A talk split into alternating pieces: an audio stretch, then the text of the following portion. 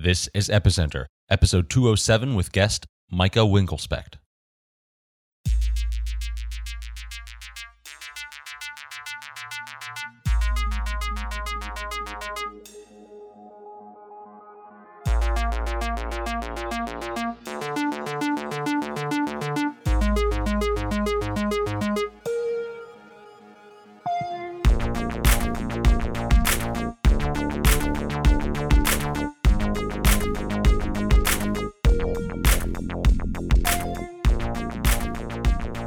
This episode of Epicenter is brought to you by Shapeshift.io, the easiest, fastest, and most secure way to swap your digital assets.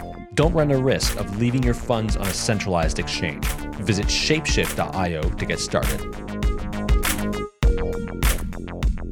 Hi, welcome to Epicenter, the show which talks about the technologies, projects, and startups driving decentralization and the global blockchain revolution.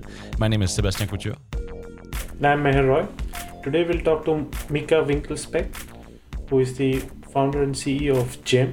Gem is an enter- enterprise blockchain company that uses blockchain technology such as Hyperledger, Ethereum, and JP Morgan's Quorum in order to create a new type of flow uh, for the exchange of data between enterprises and their customers. Micah, welcome to the show. Thanks for having me. So before we start, tell us a bit about your background and you and how you got to be involved in the blockchain technology space. Sure. Uh, you know, so I'm a developer by trade. Uh, I've been building software for a good 14 years, and uh, the, I got into Bitcoin originally. I've, I've, been in the industry for a little over four years. Um, I originally got into it um, largely because I was pretty pissed off at the financial collapse in 2009, and you know, I sort of became a, a student of the history of money. Uh, started reading a lot of books about the Federal Reserve, and and you know, this thing called Bitcoin popped up on my radar and it just sort of fit, you know, what I was looking at, both as a hacker and and as uh, somebody who cared about, you know, the financial system.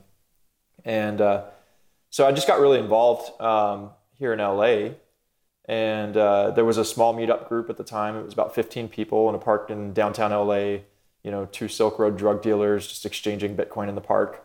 Very sketchy, um, but it was uh, it was sort of eye opening for me and I thought that was, this was much bigger than 15 people in a park. Um, and so I ended up taking over the group and running events. Um, and we grew the group from you know about 15 people to 1,000 people in a year.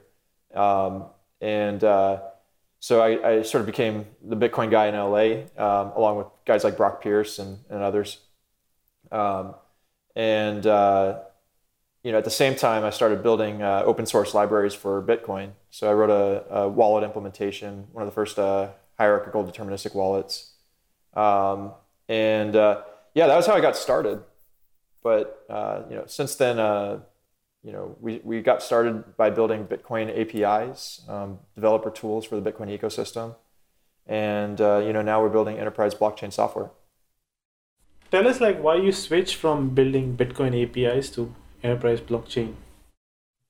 Um, you know, I think uh, this is again, this was four years ago when we started, so the market was very different. Um, you know, there wasn't there was not a lot of Bitcoin developers in the world at that time. Uh, so I think it was a great idea that was maybe just a little bit ahead of its time. Um, you know, I think today it would be, uh, you know, there's a robust community of developers that are really gravitating towards digital currencies and digital assets and tokens um, you know, at that time it was a much smaller crowd. So you know, just as an entrepreneur, you you um, sometimes you have really great ideas and, the, and your market timing is not great. Um, but what did happen was, um, you know, we had built up an expertise around digital asset security. Um, and you know, like we built the first the first wallet that was backed by hardware security modules, for example which really attracted the attention of, of the banks when they started taking a look at this technology more broadly. And so, what we recognized was that there was this really large growing opportunity around enterprise adoption of blockchain. Um, and so, we just decided to make a strategic shift and really focus on that opportunity. So, broadly, over the last uh, three years, I think the idea around enterprise adoption of blockchains really gathered force in uh, or like late 2015 and so on. Uh, what's your impression of how the broad uptake of enterprise blockchain technology has been? Well, I think uh, enterprises are known to be pretty slow in general, right? So the adoption cycle for any technology in the enterprise is two to three years at least, and you know we've really only been in the, you know, I think we've really only gone through two full years of of um, blockchains as an enterprise technology, um, and we're starting to see a lot more adoption. And you know our, like the relationships with our customers has changed a lot in the last um, in the last year or so. Uh, i think a year ago every engagement was essentially a, uh, an educational seminar uh, for the enterprise you know explaining how this block, blockchain technology is going to be you know transformative to their business. Um, and then you know then you get to the point where they're willing to actually invest in doing a proof of concept um, and the proof of concept, even six months ago, I think the the point of it for the enterprise was to uh, was to test the technology to see if it works. And I think where we've gotten now is that it's no longer about testing whether the technology works or whether it's going to be disruptive to their business. Now they're saying, okay, we want to get to production, so let's start building down a production path. And they're at the first phase of that.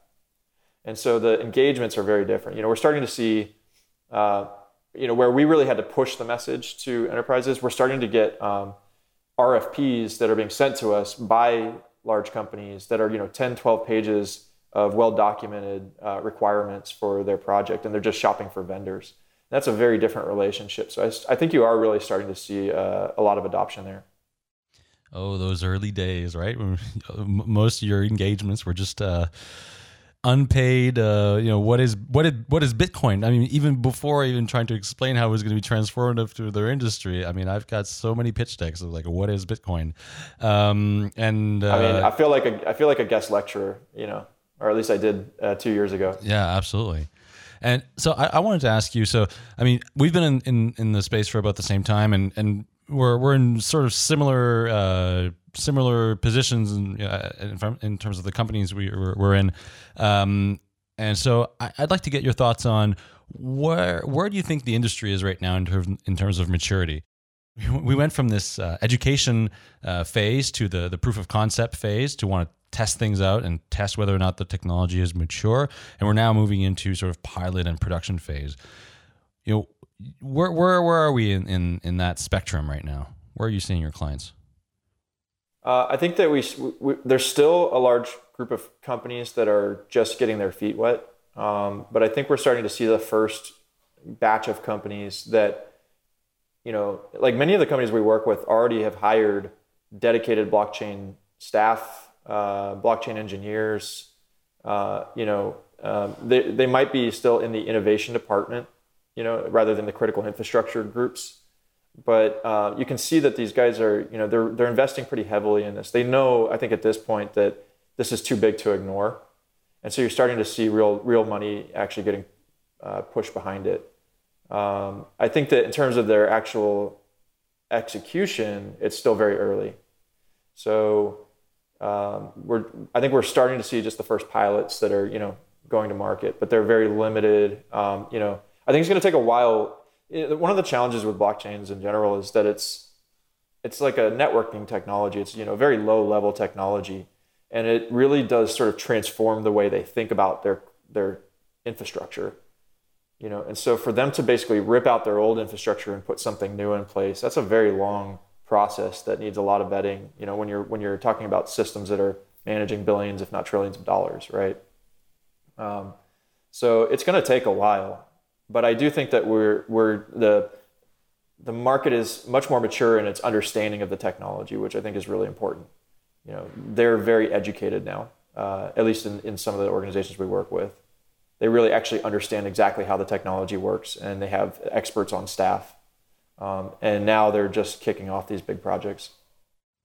Yeah, I think you're right about the about the the technology and being comfortable with the technology and understanding the technology. But I think that for the most part, uh, a lot of these companies that that we work with understand the technology, but that's only twenty percent of whatever you know paradigm shift we're in. The other eighty percent is change management, is understanding how uh, and and acknowledging and, and, and, fully embracing the fact that we're no longer in a, in, in in a world where we will have siloed um, infrastructure, but the idea is to build networks, and that uh, through collaboration and through sharing of data and and through building these network economies, there is tremendous amount of value that comes out of that. Uh, are, how do you how do you respond to that, and what are your thoughts on on this? Well, I, I think that that's why you start to see a, a huge um, increase in in participation in marketing and sponsorship from guys like Ernst and Young and you know Accenture and uh, KPMG and all of these guys. I mean, these guys are actively getting into this because what they recognize is that this technology shift is going to happen, but it's going to take a lot of that change management, and that's where they really you know shine. Um, and so that this is a, a, whole new business line for most of these organizations, I think. Um, and so, yeah, I totally agree with you. Uh, I think uh, I think in the industry we often focus a lot on the technological differences between one blockchain versus another, uh, and in the long run, they're pretty minor compared to the amount of change that needs to happen in the enterprise to make this actually work. Um, and and it's really about building an ecosystem around that technology, and the ecosystem is the hard part. So you know, Gem works in different industries. Uh, we'll get into, but I think you focus on sort of healthcare, uh, uh, insurance, and supply chains or sort of trade. Um, are you seeing that certain industries are more mature than others, or, or you think will adopt the technology faster, or will have this sort of change management shift quicker than others? You know, so we, we, we got an early start in healthcare. Uh, I think we were one of the first companies to really to even talk about blockchains in healthcare um, and help to build that market. Uh, we've seen pretty rapid uh, change in that industry. I mean, we've, we've had two two conferences in Nashville, um, distributed health uh, you know, two years in a row. Uh, I think the first year there was maybe 300 people. The second year there's about 700 people, um, and these are all you know executives of the major uh, healthcare organizations that are showing up to these things. So there's definitely a lot of attention in healthcare, but healthcare in general is known to be a pretty slow adopter of technology. Um, so that's going to be a, a, a, longer cycle. I think there are other industries that we're seeing where um, there's already a lot of technological change that's going on in those industries. And so they don't have a lot of legacy infrastructure that can handle it. And those are the areas that I think the technology can be adopted much faster. So, like for instance, um, in healthcare, going after the medical record itself is a pretty daunting task because all of these like large healthcare organizations have already invested literally like millions and millions of dollars in in digitizing their health records and putting them into existing uh, EHR or electronic health record solutions. Um, but there's other areas within healthcare where there's not an existing solution, like genomics data, for instance. Um, I think uh, you know we're starting to see in auto. Um, this is an area that's rapidly transforming. The you know cars are going from dumb cars to smart cars, and those cars are generating you know treasure troves of data and there's not a really great existing infrastructure for moving and sharing that data um, and so that's an area where i think we can adopt much faster that's interesting. Uh, one of our very, very first POCs at Stratumn was, I think, even the first one was a healthcare. Uh, was in healthcare, and and for some reason, and and even like we had contacts in healthcare, like very close ties to healthcare, uh, and and uh, we we we totally pushed that that industry aside because we thought it was much much too complicated. And then at the same time, I was I was seeing you guys sort of shine in that in that space and going like, what are they doing? Uh, but I think it maybe it also has to do with uh, you know the different uh, geographic. You know, where we're here in France and you guys in the U.S. Maybe that, maybe it's different that way. But um, yeah, we we totally pushed that aside in the very beginning. Uh, well, I can tell you, it's it's daunting. I mean, look, the, the United States healthcare system is is a crazy patchwork of disconnected services. You know, which the need is really great, you know, and that's I think one of the the, the good parts about healthcare is that because they are slow adopters to to technology, like this is not a incremental change for them. There is massive amounts of value that can be unlocked. Yeah, I think that, that that's probably one of the reasons why uh, there's, there's such a need for it there, right? Like you said, yeah, it's, it's a patchwork is. ecosystem let's let's move on to the next topic then, and uh, we we've sort of touched on it so far, and you, you were mentioning it uh, when talking about the the auto uh, insurance space. Um, is uh, is this idea of um, of silos, right? And so you have these treasure troves of data that exist in silos, um, And the way that, that you guys address this uh, this issue at uh, at Gem, and I thought that was really really fascinating, is to talk about the problem of identity silos, so identities living in silos. Can you expand on that? Yeah, sure. Um, you know, I think uh, I don't know the exact number, but essentially every single human on the face of the earth is now generating like an entire library of Congress worth of data about them. You know, we call this digital exhaust.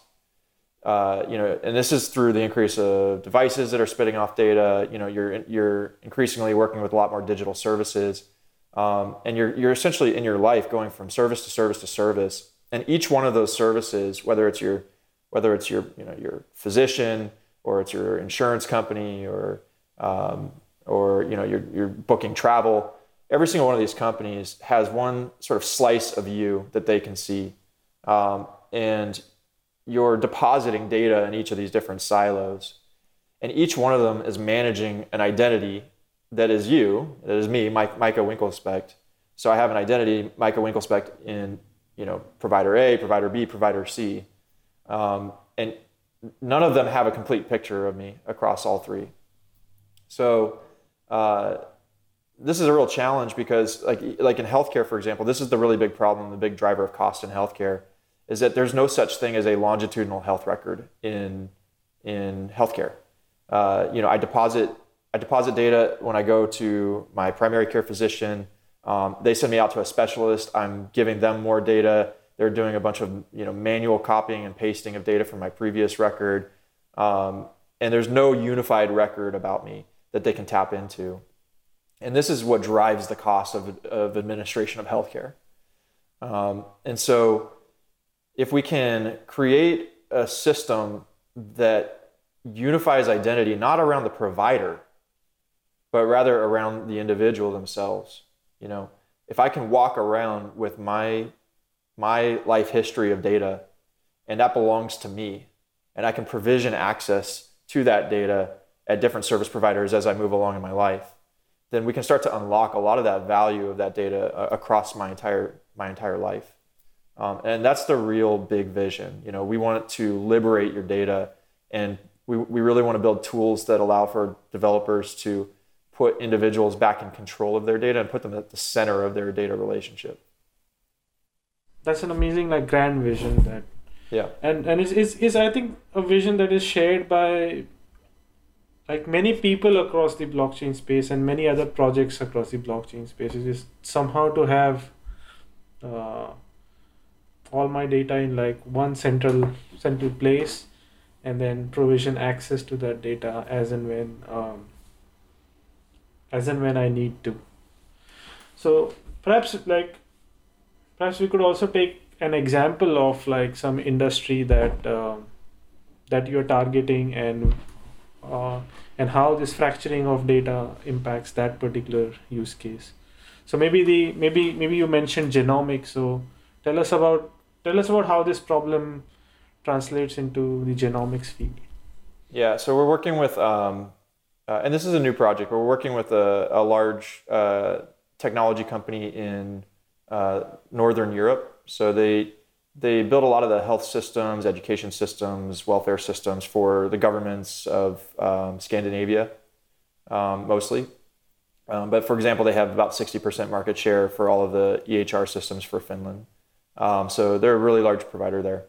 Um, in, in Northern Europe and in some of the Scandinavian countries, when a citizen is born, they have a blood sample that's taken. Um, and that blood sample is essentially stored in what they call a biobank um, and they they sequence that uh, they sequence the DNA and use that DNA for uh, medical research um, across populations. But the the citizen has like very little control or knowledge of how that data is being used. They have very uh, they don't have access to it themselves, and it's actually their data. It's about them, right? And um, so this data exists. It's already there, um, but it's not really being utilized. And if we can actually put the citizen at the center of control over how that data is used and managed and shared, then we believe that we can actually unlock a myriad of new use cases for that data. Um, everything from providing providing that citizen with uh, you know better diagnostics uh, when they go to the doctor, You can eliminate a lot of diseases if you know the genomic profile of the patient.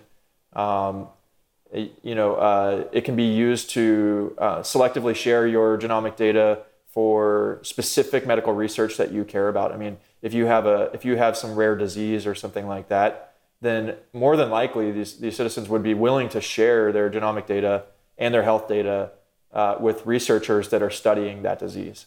Um, but right now, that's not even an option because uh, that data is locked away in these silos.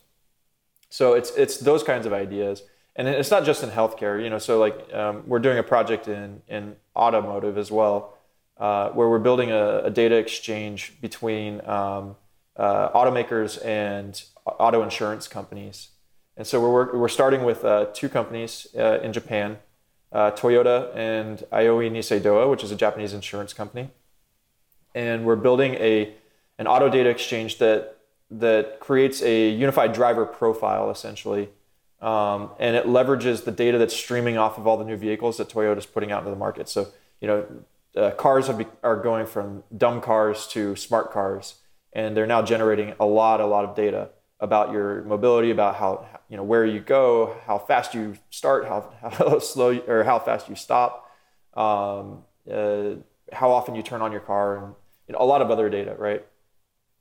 And that data can actually be used to create new types of products and services so we're working with this Japanese insurance company to be able to create a new type of insurance policy that's based on scoring your risk as a driver based on how you're using the vehicle, and it's called usage-based insurance. Um, and uh, and the really key component of all this is that we we want to make sure that the the individual, the citizen, is at the, the center of control over that data flow. So they're authorizing the exchange of data for a very specific purpose to a very specific company under certain circumstances. And if they can give that consent, then the insurance company can use that to give them a, a you know discounted insurance policy. So that's their incentive to, sh- to share that data. Do you see a risk? Do you see a risk there? I mean, so I, I we were talking about this before the show. I, I, I can't remember who it was, but I was speaking to somebody earlier this week who was telling me about this exact thing that insurance companies had tried to do in France um, many years ago, but failed to do because of uh, privacy regulations or for reasons of privacy. Do, do you think that maybe one of the risks of going in this direction is that all of a sudden you can't get car insurance if you don't provide them with all types of data? I mean, we like you know the same thing exists in healthcare right if, like if we could track everything that we eat for instance you know maybe maybe that way you could get a better health insurance rate uh, but you know, the, the the flip side of that is that all of a sudden, um, if you don't provide all that data, maybe insurers will not insure you. Yeah, I think that's a great philosophical debate that we have to have, uh, given the fact that uh, that we're generating so much data that eventually that data can be used both for good and and for for bad, right? Um, we can use it to increase opportunities, and we can use it to discriminate and there's there are there are regulations that are in place about you know the types of data that you can use to say offer an insurance policy. Um, certainly, that's even more stringent in healthcare. Uh, and so I think that's a debate that we're we're actually having in the United States right now. You know, should should uh, should the healthy patients be paying for the sicker patients? And um, it's a really tough it's a tough question that is kind of at the heart of our societal uh, belief systems. But uh, the reality is that there is data that is available, and if you're a if you're a business, a large part of your um, a large part of the problem that you're trying to manage against is risk. You know, especially as an insurance company. An insurance company's entire business model is about pricing risk, right? And so, from their perspective, the more access to data they can have, the better they can price risk. And if they can price risk better, then they can create a lower rate for a, an insurance policy and so that benefits the the end consumer. You know, I mean, as a driver, if I haven't, if we are, first of all, we already use, you know, in auto insurance, we already use data to price risk, right? Like if I've had an accident in the last three years, um, then my rates go up, right? Uh, so we use data to price risk, but um, if we use more data, can we price risk better? You know, and I and I think that ultimately that's the way the world is moving and that that actually allows us to start building things that can be completely automated. You know, we can start to to build automated risk and automated adjudication, and we can start to streamline a lot of these processes. So when I like scan across the blockchain space, because ultimately the problem of me having my data fractured across many places is well understood by many blockchain developers. There are there are multiple multiple solutions proposed in this direction, right? So uh, on the one side, we have something like Urbit, which is building a personal server that I can put all my data in, to something like uh, decentralized identity systems running on public blockchain networks, where uh, the idea would be the decentralized that my name would be given to me on that on an on a public blockchain like Ethereum, but then I could associate that name with all forms of my own personal data on a system like IPFS. Um, and I think there are many other solutions that are that are small and that are being tried. Could you, could you give us an overview of what Gem OS is like? What Gem is trying? I would say all of the above. I, I, I think that what GemOS is trying to do is it's trying to um, abstract away where the data lives on the network. Uh, and it should be able to link out to any data system so long as it's accessible. So Gem is really more of a middleware solution that um, allows organizations to uh, to register and link data that they have available about a common identifier, um, like a like a patient or a driver, and to essentially allow for other organizations, if given the rights, to be able to exchange and share that information. Uh, and those rights can be governed by you know many different policies. One of those policies could be getting the user's consent, for example, um, which is what we're doing in most of our projects. So uh, I think that there's going to be data that lives on many of these networks, public, private, and uh, we we take an approach that that's all good. Um, I mean, I love I love what Filecoin is doing, and and you know Juan Benet and uh, that project is really great. Um, I, I think that uh, the idea of a totally decentralized file store is probably a little bit more advanced than most of our customers are ready to adopt. You know, in the enterprise, um, they they want they still want to build their castles around their data. You know, because there's a huge liability um, around having a breach of that data. But our position is that that's okay. You should be able to keep your data in a silo but what you want to be able to do is you want to build bridges to those silos. You want to build links to those silos so that it, you can free that data at the right time and right place to the right person. Um, and so we want to build those bridges essentially that connects those silos. Okay, I, I think I'm starting to to get a better better understanding of uh, of what GemOS uh, is and where it acts in the in the broader ecosystem. So I, I had a question about implementation, uh, and we, we can come back to, to GemOS and, and, and talk more about that. But it, it one of the things that I find challenging is when we were talking earlier about you know this paradigm shift is is finding the right people that can sort of instantiate what is a network, right? So if if you look at something like um, banking, well, all of the banks are sort of in the same position with regards to some overseeing authority or some regulator or their customers, right? And the burden of proof or any type of sort of burden of having to share information sits equally on all of them. Um, with something like a supply chain, it might be a little different, right? You might have a distributor or so say a chemicals company that is sourcing raw materials and their burden of proof is towards their customers, right? Maybe like cosmetic brands or something or uh, or you know like processed food companies and the end customer. So, in, in your experience, how have you been able to instantiate these these these networks? Right? Does it does it start with one company, or do you approach you know five different companies, or do you approach sort of a trade organization, or like a federation, or do you approach the regulator? What what has been your experience like? So I think uh, you're touching on a, a, really big issue, which is, you know, how do you bootstrap these things? Exactly. You know, I, I think we're we're evolving right in, in our approach. I, when we like when we first got into healthcare, we, were, we we had this idea that we could just go to large health systems and each of them would run a node, you know, and then they would use that network to share health data with each other. Um, what we realized very quickly was like, you know, a health system is not in the business of running network infrastructure. And they buy software off the shelf from vendors and, you know, that's that's how they acquire technology. So they're probably not the right people to run nodes for validating transactions on a network. Um, that might be different in finance. I think in, in finance, uh, you know, the financial institutions actually might want to be nodes on the network, but in other industries, I don't think that's really the case. And so, you know, my, my feeling on this is that uh, we should probably look to companies who run network infrastructure to run these nodes, um, you know, at least in the enterprise.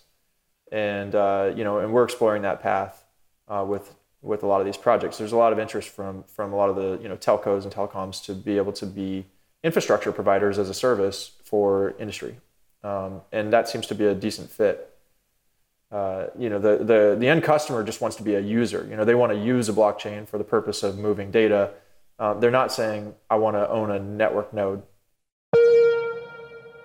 This episode is brought to you by Shapeshift, the world's leading trustless digital asset exchange. Quickly swap between dozens of leading cryptocurrencies, including Bitcoin, Ether, Zcash, Gnosis, Monero, Golem, Augur, and so many more. When you go to shapeshift.io, you simply select your currency pair, give them your receiving address, send the coins, and boom Shapeshift is not your traditional cryptocurrency exchange. You don't need to create an account. You don't need to give them your personal information and they don't hold your coins. So you are never at risk from a hacker or other malicious actor. Shapeshift has competitive rates and is even integrated in some of your favorite wallet apps like Jaxx. So you can swap your digital assets directly within your wallet just as easily as putting on your slippers. Whenever you see that good looking fox, you know that's where Shapeshift is. So to get started, visit shapeshift.io and start trading. And we'd like to thank Shapeshift for their support of Epicenter. So like Gem's approach is that the data itself might be spread across different systems, but in some way, whenever I'm going to a provider and providing some of my data there, I can use that same data across another provider quite easily. Right. So tell us like how you would architect for example, uh, a genomics data system. So I'm assuming like for a genomics data system, um, the the main the main parties might be me, uh, who's like sending my blood sample somewhere and getting my data. It might be my uh, the company that's doing the sequencing and has a repository of my data, and uh, researchers that want access to that data and my doctors.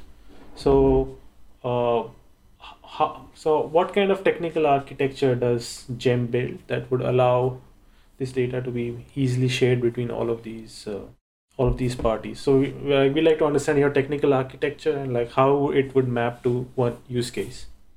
So GemOS is a is a piece of middleware that sits within each of the enterprises that wants to connect to this data exchange network. Um, uh, so, you know, essentially what they're trying to do is they're trying to create uh, links to data that are that are linked to one common, uh, say, citizen or patient identifier, um, and they're essentially registering the data that they have available about that patient. Um, and if the if you, the patient, goes to one of these service providers, you can essentially provide a digital consent, which we are actually modeling on uh, as a document that gets registered on the blockchain. You're registering a consent document um, that says, "I, you know, Micah Winkelspecht, authorized the transfer of of this data from this provider to the to uh, another provider or a researcher or whatever." Um, once that once that uh, consent document's been recorded on the blockchain, uh, any other nodes that are watching the network can see that it's been uh, registered. And if they have notifications set up for that, that individual, they can get an instant notification that there's a change in consent, there's a change in permission, and now they can authorize the flow of data from, from them to another party. So um, the first step of all of this is that we're building is a consent management network on blockchain which is like the first layer of, of uh, facilitating data flows between organizations. And that consent document itself is a, a document that's registered on the blockchain. the next step is to actually um, register individual bits of data about that individual and actually do peer-to-peer transfer of data. And so we're sort of stepping our way uh, through that in healthcare.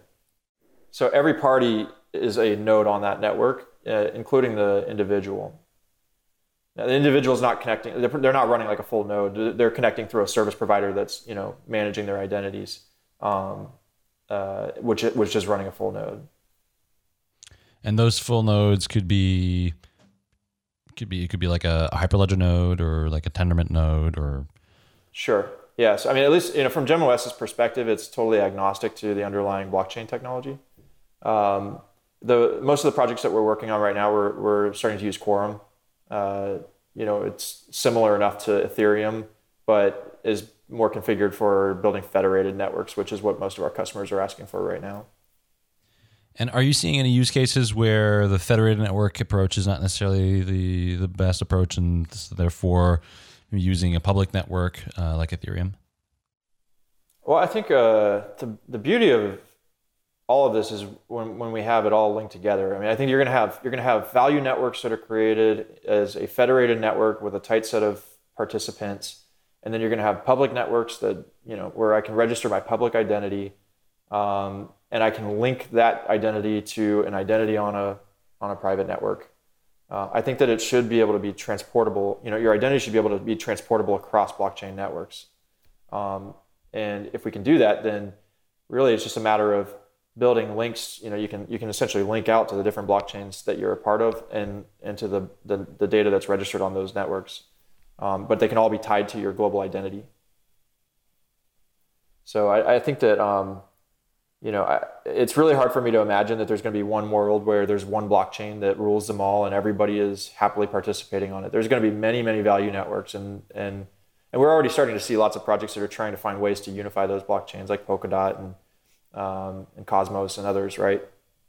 So I think the industry is moving in that direction, you know, away from one blockchain to rule it all, Bitcoin, you know, to uh, we're going to live in a world where there's literally thousands and thousands of different networks that you can connect to. Why is a blockchain relevant as a technological tool to the problem of data sharing or making sort of data liquid? Yeah.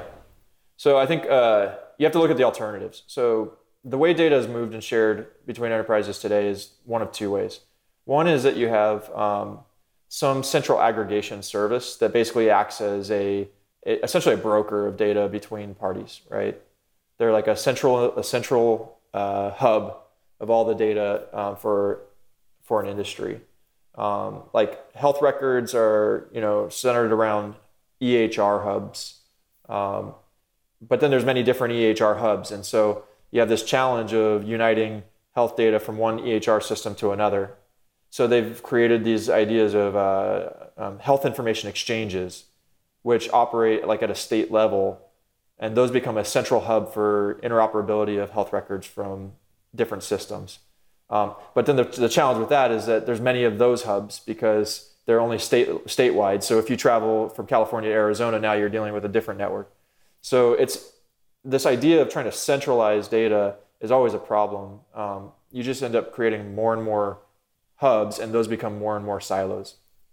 Um, the other approach is to try to connect directly peer to peer between institutions. And the challenge with that is it works fine if you have like one or two connections. You know, you're making, uh, you, you, can use API technology to build a, a data connection from, you know, from a, an automaker to an insurance company. That's easy. But what happens when you want to scale that network out to all of the automakers and all of the insurance companies? Now you have to build a, a direct connection between every single party um, and so that becomes unmaintainable. And then you have you have really big challenges around um, uh, data sync, data syncing, because uh, everybody has a different story and different timeline of events. So uh, that doesn't really scale. I think blockchains can provide a third alternative, which is uh, sort of the best of both worlds. You have sort of virtual centralization. You have one single point that you can connect to. You know, everybody sort of agrees to connect to the to the same point uh, by connecting to the blockchain network. Uh, but the, the, the, the information and the data transfers are peer to peer. It's one organization trading directly with another organization uh, through this network. with no with no center intermediary. Um, so it's a bit of the best of both worlds, and I think that's the only way to really scale these kinds of exchange networks. So this example you gave uh, about health records living in different systems in different states, uh, it, it, it occurs to me that there may be one issue that remains even if you do have this sort of uh, you know this one thing that people connect to, which is a blockchain, which is data formats. Uh, so for you know one state will have one type of data format, maybe it's like XML and some structure, yeah. and then maybe other states using Excel or some you know crazy thing like that. Uh, how how do you how do you manage uh, this sort of incompatibility between between IT systems? Yeah, so that's the big challenge, and that's why you need a, a sort of a middleware solution because um, you need to be able to somehow communicate in one common language on this network. And um, every industry has uh, their own efforts to standardize data formats, and that a lot of that work is going on right now. So, like in healthcare, um, uh, there's a new format called FHIR, F-H-I-R, um, that a lot of the industry is starting to try to standardize around. It's it's it's going to take a while for the old systems to really adopt it. So one of the first things that we did was we built in. Uh, well, I should take a step back. So GemOS has a schema manager um, that allows for organizations to be able to create or import uh, data standard schemas um, in the, in a JSON LD format. And uh, so the first one that we actually brought in was the FHIR standard. So just out of the gate, you know, GemOS allows for developers to be able to use FHIR documents um, so that we can communicate those across systems. But it is a huge challenge, and it's not one that blockchains alone will solve. Um, you know, companies need to agree to speak the same language. That's going to be a universal problem across all these things.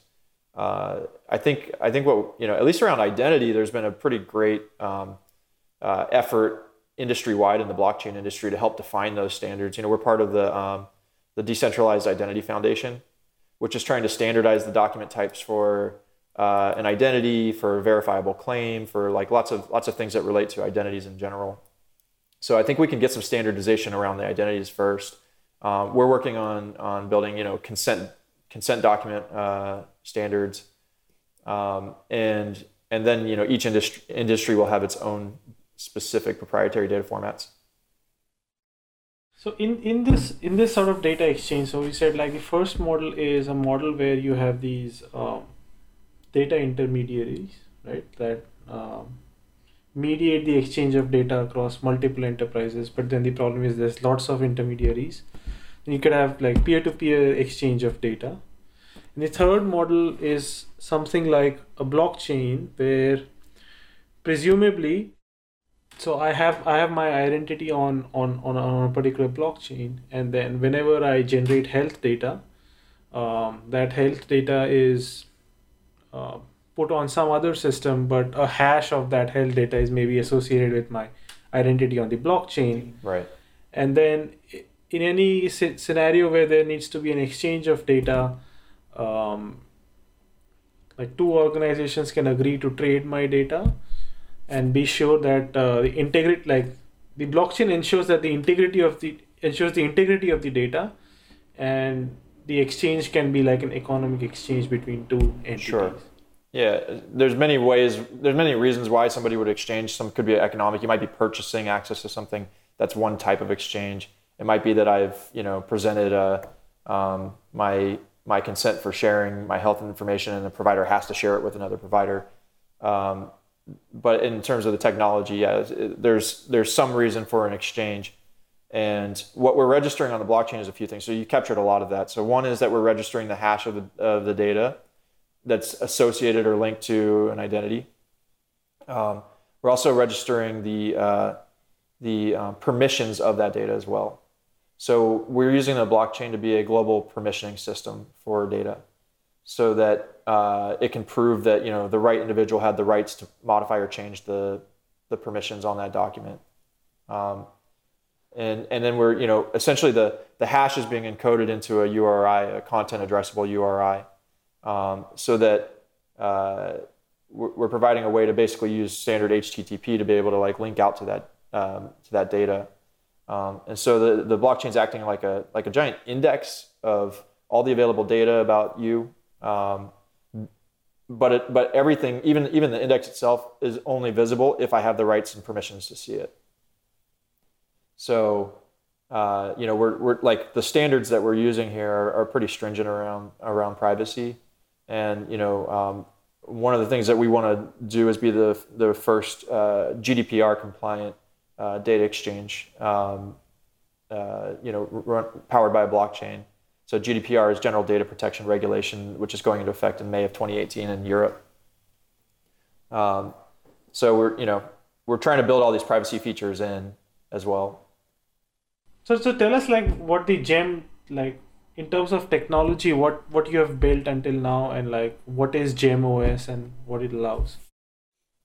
So uh, Gem OS is a, a, an application development platform um, for building data-driven applications, uh, and it uh, has many different layers. So you know we have a network layer that basically creates an abstraction layer for connecting to different blockchain networks. We can we can use this this paradigm for data sharing on pretty much any blockchain that has basic smart contracting capabilities. Um, so, you know, right now we have adapters for uh, Ethereum and Quorum. Uh, we're adding support for Hyperledger Fabric. Um, and so we can interact with any of these blockchains. In fact, an application could actually inter- interact with multiple blockchains at the same time um, if, if there was the need for that. You know, it's a, I think in the, in the future, there'll be more need for that. Um, we have an identity management layer, so we're managing the identities that each organization knows about. Um, uh, you know, ultimately, like they're they're I, they're managing a a registry of all the say customers that they're aware of that are on the network, um, and they're monitoring for changes, any notifications or changes that are being pushed to the blockchain about those customers. Um, we have you know a data integration layer that allows for us to integrate with existing data infrastructure um, to register these data assets on the blockchain and pull them from the blockchain back to the data system. Um, so, uh, sort of like a, an ETL layer. You know, we have a schema management layer that that allows for um, for users to be able to create custom schemas or use existing standard schemas. We have schema.org and FHIR, and we'll be adding a lot more. Um, and then uh, ultimately, what what you do with the product is you're you're using it to generate a custom application specific set of REST APIs. So our, our whole our whole concept here is that we don't want uh, we don't want a blockchain platform that requires blockchain engineers. We want to build a system that allows for any reasonably skilled um, full stack engineer to be able to use the platform to build data applications on top of a blockchain without having to understand how to build smart contracts and things like that. Like our smart contracts are all packaged in. Um, and so they're thinking more at a business object layer. Like they want to create a, a patient record, they want to create a car record. They can think at the business object layer and just interact with a simple REST API. I mean when you say that your smart contracts are packaged in? So like we've built contracts for identity registries and document registries and um, other basic and, and like permissioning registries, all the things that are the, the, sort of core components for facilitating this kind of data exchange. Um, we've we've been building those, um, and those are uh, they can basically be ascribed to any sort of um, resource in our system. So you can take any resource and turn it into a uh, a document, for example. We have a we have different behaviors that you can attach to resources. Um, one of the one of the behaviors is uh, it can be documentable, which means you can record a version history on the blockchain of every change and modification to that resource over time. Um, so we built a smart contract for that that manages uh, uh, that versioning history. Um, and uh, we have a permissioning registry that allows you to register the permissions of that document or that resource over time. So um, those core functionalities we've sort of baked in but they're ultimately they are smart contracts that are executing on top of a blockchain.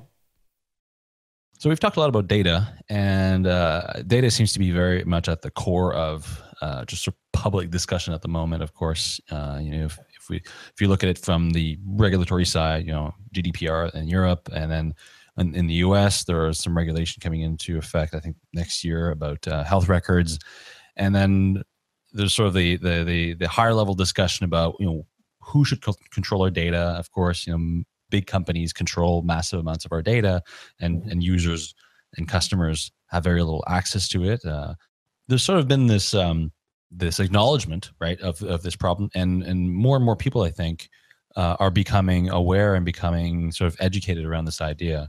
Uh, and um, I'd like to get your thoughts on you know, where you think this is going. Are, are we going in? You know, I, I, see it sort of.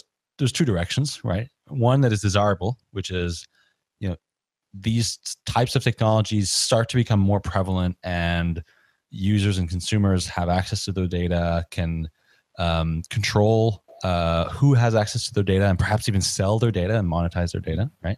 And the other way is, well, we just keep going in this direction of more and more and more centralized. So where do you think things are going and how do you think we can sort of bootstrap this this this right direction we want to go into yeah i think um, i think that's a really big question that we need to be asking ourselves as a society right now because we are generating unprecedented amounts of data. Um, and we you know i think uh, um, that we've generated more data in the last two years than we have in the last 5000 years of humanity. Um, and and we're really only leveraging about one half of one percent of all that data. So it's just being collected and stored, um, and it's largely being highly uh, centralized to only a few organizations. I mean, Google, Apple, Facebook, and Amazon have the lion's share of data about us, um, and that's troubling. I think to me, you know. Uh, do we really want to live in a world where only four companies have a total grip over our valuable data and know everything about us. You know, um, we've seen what can happen when that data is highly centralized. Uh, you know, with with like the Equifax breach, for example. You know, they lost 145 million Americans' uh, highly sensitive records. So, can we really trust these guys to be the gatekeepers of our data? And and you know, the other side of that is that data is becoming extremely valuable. You know, in a totally digital economy that's powered by machine learning and AI um, that digital exhaust that we're creating is actually tremendously valuable. Uh, and it will become the primary source of the value that I think humans create actually. Uh, you know, more than just money. I, I think money is one side of the equation, but data is the other big one. So we have to ask ourselves, who should benefit? Who should benefit from uh, that new value and that value creation? Should it be for companies or should it be the individual?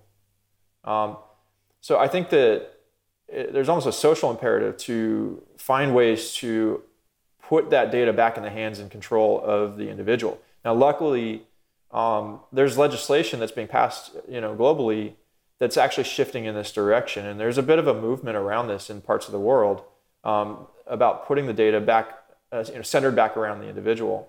Um, general, general data protection regulation is a, a, piece of regulation that does assert the rights of uh, the individual to have more access and visibility and control over how their data moves and is managed.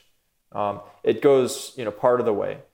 But there are other movements, you know, in, in Scandinavia, there's a grassroots movement called the My Data movement, which is a, a group of companies in Scandinavia that are all gathering around and saying, we're going to push, put the, the data back in the hands of the, the individual. Um, and so I think that uh, that's the way the world is moving. Um, and there's going to be a, a, a struggle between the two worlds. But ultimately, if you can actually center the data around the individual, then you can create a much richer data profile. And that data becomes way more valuable because it's not just a sliver or a, tiny view of data about somebody, it's the entire story. And, and you can derive way better you know, fidelity and information and clarity about, um, you know, about an individual when you can see the entire picture. Whether you're talking about their health profile or their driver profile or their travel profile or any other industry. Um, and so that's, you know, I, I think the world is moving in a user centric, customer centric uh, model direction. Yeah, I, I, totally agree. And, and I think that there's a, sort of a, this idea that data in the aggregate is, is more valuable. Like, so for instance, if, well, I'll give an example. So we had Trent McConaghy on uh, a few months ago, I guess, and I saw him recently in Berlin uh, at the 9984 conference, and he gave a talk about um, about self-driving vehicles. And so in, in self-driving vehicles what's important is not necessarily the ai itself. It's it's the data that is being fed into the ai that is well you know improving the models and, and making sure that we don't get into accidents. That's correct. so you've got right you know, like google uh, controlling parts of that data. And then you know for instance another company controlling other parts of that data they're only getting their proportion of that data and then yes. the ais are only learning in proportion to the amounts of data they have but if we were in a, in a, in a situation or in a system where users could essentially, you know, control their data, but but sell their data to all these uh, self-driving car manufacturers or AI companies, we'd be in a situation where we'd be massively better off. Yes, uh, and where our AIs would be just learning so much more about us and and uh, preventing yeah. accidents. And that's actually a, a real use case. So, um, in addition to the in addition to the goal of building, you know, uh, usage-based insurance in the auto industry, um, one of the large reasons why they want to build this auto data exchange network is because, uh, um, like for instance, uh, one of the participants is Toyota Research Institute, and one of their driving missions is to build autonomous driving. I think the that's challenge- actually one of the guys who was giving a talk at. oh, okay. Yeah, Chris, Chris Ballinger, maybe. One of the challenges with autonomous driving is in order to build safe models for autonomous driving, you need lots and lots of driving data, and not there's not any one uh, automaker right now that has enough data to be able to produce a safe model. So what they have all recognized is that the only way they're going to build safe models is if they can work together and pool their data. Um, and so they have to find a way to be able to do that and to be able to do it securely and to do it uh, uh, um, in a way that respects their data rights. You know? So that's a really interesting thing is like if if i'm contributing a sliver of my data to some really valuable you know machine learning or ai model uh, and it's generating a service and that's generating value uh, because i've contributed my sliver of data is there a is there a world in which we can actually reward that that individual for their contribution you know can they actually receive uh, their portion of the economic benefits of, the, of that service um, and I think that's where blockchains might be able to really help. You know, we can potentially tokenize these things um, and and actually have a working model for you know creating direct economic benefit to people who are willing to contribute their data for building a, a service powered for, powered by machine learning. And are you seeing similar initiatives in healthcare, for instance? Because it seems like healthcare, there's massive benefit there as well. There is. I, you know, on the research side, I mean, like drug makers, in order to do a clinical study, they pay hospitals up to $100,000 for a qualified participant to join a study. Um, so the hospitals are basically hoarding this data about their patients so that they can basically receive, uh, you know, these these giant payments so that they can uh, help track down and locate a patient that can join a clinical study, especially for like rare diseases and things like that. Um, so I think that market can be totally disrupted. Um, you know, if I can as an individual have control over my my health profile, my genetic profile, and other other things, I can essentially opt in to join a study and hand over my data, um, and potentially get paid a fraction of that price, but at least I'm getting it directly. So you know, uh, maybe instead of paying a hospital $100,000 to find a patient, they're paying me $10,000, but I'm better off, and you know the, the, the company is better off, and it's a, a win-win. Yeah, but although I wonder that many times many times like the individual incentive in, in the case of the hospital the individual incentive is to hoard the data so that you can make money. So like the sometimes like the incentives of capitalism act against the sharing of of data as well. It it like i guess what i'm trying to say is it just may not be an it system problem. It might it, it, it might be an economic incentives. It, it's it's a total cultural problem too. Uh, you know i think um, m- most people aren't even really aware of the problem.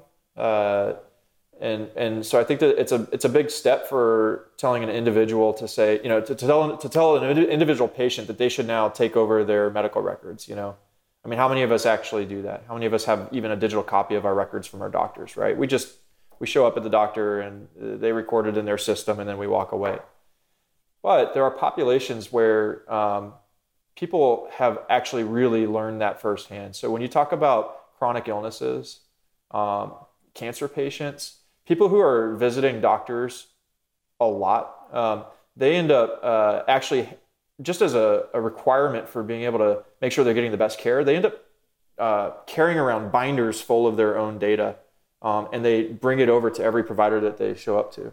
Uh, there are people who are highly motivated to take control over their own records, and and so I think that you know there are pockets where this can be really valuable, at least in healthcare. Um, I think it, this is a this is a movement that's going to take a while to develop, where the general population really has the awareness of what's going on with their data and the value that it's generating for other companies and not for them. Um, but as they start to realize that, uh, they they may want to take control over it. You know, um, that's why we're really starting more on the B two B side because there there's clear incentive already for facilitating data sharing, but ultimately we want to drive this towards the consumer too what is like the near term future for for Gem? What projects uh, can we expect to see, and what what might be some of the big achievements that your company makes near term? Sure. So um, you know we're doing this project uh, with the the health system in Finland around uh, genomics data exchange. Um, we're we're definitely diving in and really focusing on building that out because we think it's a uh, a really strong use case for um, for our platform and for building out data sharing in general around uh, digital consent. Um, and we're also using that as a, a, use case to start complying with GDPR regulation because they're in Europe.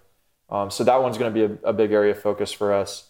Um, the auto data exchange that we're that we're building with Toyota and Aioi Nissay Dowa is a huge area of focus for us, and we want to be able to expand that network out not just to Toyota and Aioi, but to you know other automakers, other insurance companies, um, and to build a really large network around that.